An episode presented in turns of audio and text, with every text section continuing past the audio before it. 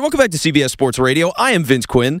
And you know, it's it's the NBA season. It's been rolling for a while, and you've had the Super Bowl and like Tom Brady throwing trophies off of boats. So th- there's been a lot of distraction away from the NBA. But we got to talk about the NBA. There's been so much great stuff going on. And joining us to talk about it from the NBA Analysis Network, Brett Siegel's on the show. What's going on, Brett? Hey, Vince. Glad to join you tonight. Yeah, happy to have you. So uh, let's just start with this, right? For the people, because for some of the people, they're they're kind of knocking out the cobwebs here a little bit and getting into the NBA. So at this point of the season, what's been the biggest story so far? I would have to say the biggest storyline is definitely the fact that the Milwaukee Bucks have been struggling of late, and I don't think anybody can deny that. You look at Giannis Antetokounmpo, the defending two-time MVP of the league and the reigning Defensive Player of the Year and you look at them as a whole, yeah, they're 17 and 13. They're still very much in the championship conversation in the Eastern Conference. But the last few games without Jrue Holiday, this team has just looked out of sorts. Their offense, everybody's just standing around, and it's basically let's give the ball to Giannis and let's see what he can do, which is fine because you know Giannis is going to go out. He's going to give you a double double every night. But they don't have really anybody else that can score for them. They, teams have taken away Khris Middleton. He has not looked like himself this year. They have some shooters in Bryn Forbes, Donte DiVincenzo, DJ Augustin, even who can knock down some shots from the perimeter. But everybody just stands there watches Giannis. And you, you could even see the other night when they played the Toronto Raptors, the Raptors were fine with that because Giannis would drive in the paint. They'd put four guys on him. He'd have nowhere to go. And worst comes to worst, they foul him. And Giannis is really, really not that good from the free throw line this year. I think he's shooting around 60%, maybe upwards of 70%. So he's really struggled there. So there's really nothing going for this team. They were one of the best offensive teams last year, one of the best defensive teams, one of the best all around teams in the NBA. And this year they've just really struggled to find a groove. Yes, they are 17 and 13. They're still very much in the conversation for the one C out east, which Philadelphia currently has. And they are very much still in the conversation to make the NBA finals at this point. But if they are going to be that true championship team like they promised that they were going to be to Giannis, this team really needs to figure things out because I, I really don't think Jrue Holiday is the player that's going to carry them over the edge to make the NBA Finals. When you look at some of these other teams like 76ers who have Joel Embiid, Ben Simmons, Tobias Harris, they have that big trio. The Nets have their all-star, superstar trio with KD, James Harden, and Kyrie. And then you look at the Bucks. Yeah, they have Giannis, they have Middleton, they have Holiday, but outside of Giannis, are either of those two guys really going to replicate any of the production that some of these other teams in the East have? And right now, the answer is simply no. And they really need to figure that out if they're going to have a shot to make the NBA Finals. Well, let me ask you this: Do you think they'll figure it out? I think that's the million dollar question right now because last year we looked at them in the bubble. We thought that they were going to be the clear front runner in the East, and out of nowhere, the five seed Miami Heat came out and won, and the Bucks did not look like themselves. So it, it, it's really kind of up in the air at this point. Mike Budenholzer was kind of on the hot seat last year after uh, up and down season. Yeah, they had one of the best records in the NBA. They were the clear one seed in the East, but at times, their offense was the problem. It was mostly give the ball to Giannis and everyone else get out of the way. This guy's going to lead us to the promised land. And maybe he will. Maybe he will deliver them a championship. Maybe he can go for 50 points a night. It's possible.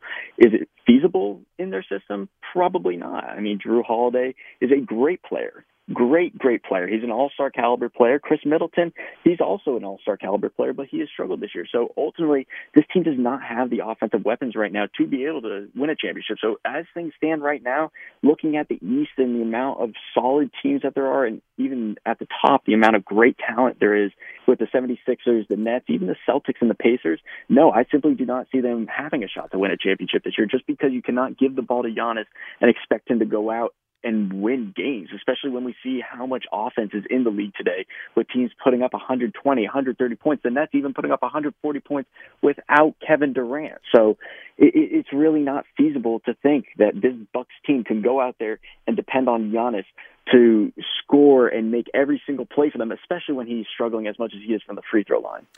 So let's talk about the Nets because you do bring up the Nets there, and obviously they go and bring in James Harden. Massive deal for them to go and get him. He was massive at the time physically, and uh, now that he's lost some weight and been with the Nets for a couple of weeks, what do you make of the whole pairing? I think this is going to go down as the best trade in NBA history, not just by the Brooklyn Nets, but the best trade ever because you look at the star power that they have on this team. Kevin Durant and Kyrie Irving alone had a shot coming into the season to win a title. The Nets were one of the betting favorites in the East, and a lot of people's picks, a lot of analyst picks, to win the NBA Finals coming out of the Eastern Conference, even over the likes of the defending champion Los Angeles Lakers with LeBron James and Anthony Davis. But when you look at the Nets as a whole, now with James Harden, you can't really defend them because if you with even without KD, let's look at this. Without KD, they still have Kyrie Irving and James Harden who can easily go for 30 plus, even 40 plus points a night. And then their bench really isn't that bad either. Joe Harris, who is a starter for them, is a fantastic three point shooter, shooting over 50% this year. Jeff Green has been an excellent substitute big man for them because he's not really a center, but he's been playing that role perfectly because of his physicalness in the paint and just being strong over all his opponents. Timothy Luwawu-Cabarrot has been a fantastic addition for them off the bench. Landry Shamet, DeAndre Jordan, Bruce Brown, all these guys are key role players that have really stepped up for this team, and that's where this difference lies. Yeah, they have Durant, they have Irving, they have Harden. Those guys are going to give you probably 90 to 100 points combined every single night when they're healthy. But it's these other guys that are going to make an impact, especially without Caris LeVert, especially without Jarrett Allen, especially without Spencer Dinwiddie. Those guys aren't there anymore. But these guys are really stepping up, and Jeff Green, Joe Harris, Landry Shamet, they're giving this boost to this team where the superstars of the Nets and KD, Irving, and Harden can say, you know what, these guys can knock down shots and take a lot of weight off us. And it's really been working this year. And I think the best thing for them is that Kevin Durant and Kyrie have missed games this year because it gives all these other role players a chance to not only prove their worth, but it gives them the chance to work with one of these superstars one on one in games, whether it's Harden dishing out assists to them during games, or whether it's Irving being the lone superstar playing that day. It really makes for this team to come complete and really be a great basketball team like they are. So we're talking with Brett Siegel of the NBA Analysis Network, and let's go because we're we're talking about the East so much right now. Let's keep it there and Let's go to the Sixers because Embiid put up 50 points the other night. He's been playing out of his mind this year. Right now, is Joel Embiid the MVP? I think he has to be. I, I really don't see any argument where Joel Embiid is not the MVP. You just look at this Sixers team from last year compared to this year. Not only the jump that Embiid has made in his game now, averaging over 30 points, 11 rebounds, and he's even making an impact on the defensive end of the court, averaging just over a block per game. But it's this overall feel that this team is better than it has been. Tobias Harris is playing at a much better level. Ben Simmons is a triple double machine at times this year. Shake Milton has been great off the bench for them. Seth Curry's knocking down shots. I really think the only issue with this team at times is that they can become stagnant when Embiid either misses the game or is on the bench because the plus minus differential between this team when he's on the floor and when he's off the floor is very vast. And yeah, that can be expected because he is your MVP. He, he's their MVP player. He's the MVP frontrunner right now. But this team really needs to figure out things with their perimeter shooting, mainly on the wing. You look at Danny Green, he's shooting 38.1% this year, but at times he has those really big slumps where he just starts missing shots and he's a major liability out there on the court. Seth Curry has missed some time this year. Shake Milton is currently out. So when you're missing those perimeter shooters, and they have Embiid, Harris, and Simmons on the court, this team really becomes kind of a 1v1 style team, which is fine because all three of these guys are more than capable of going one on one. But it brings up that same question that we were kind of asking with the Bucks of is that can you win with that? Is that possible to win? Can they attack one on one every single possession like Joel Embiid does? He kind of gets to that mid post area and and works his magic against smaller defenders or guys that just don't have their hands up. So it's going to be interesting to watch moving forward with the Sixers and their chances to win an NBA championship. I mean, Joel Embiid is playing on another level right now. Just in the month of February, he's averaging over 35 points per game, over 10 rebounds a game.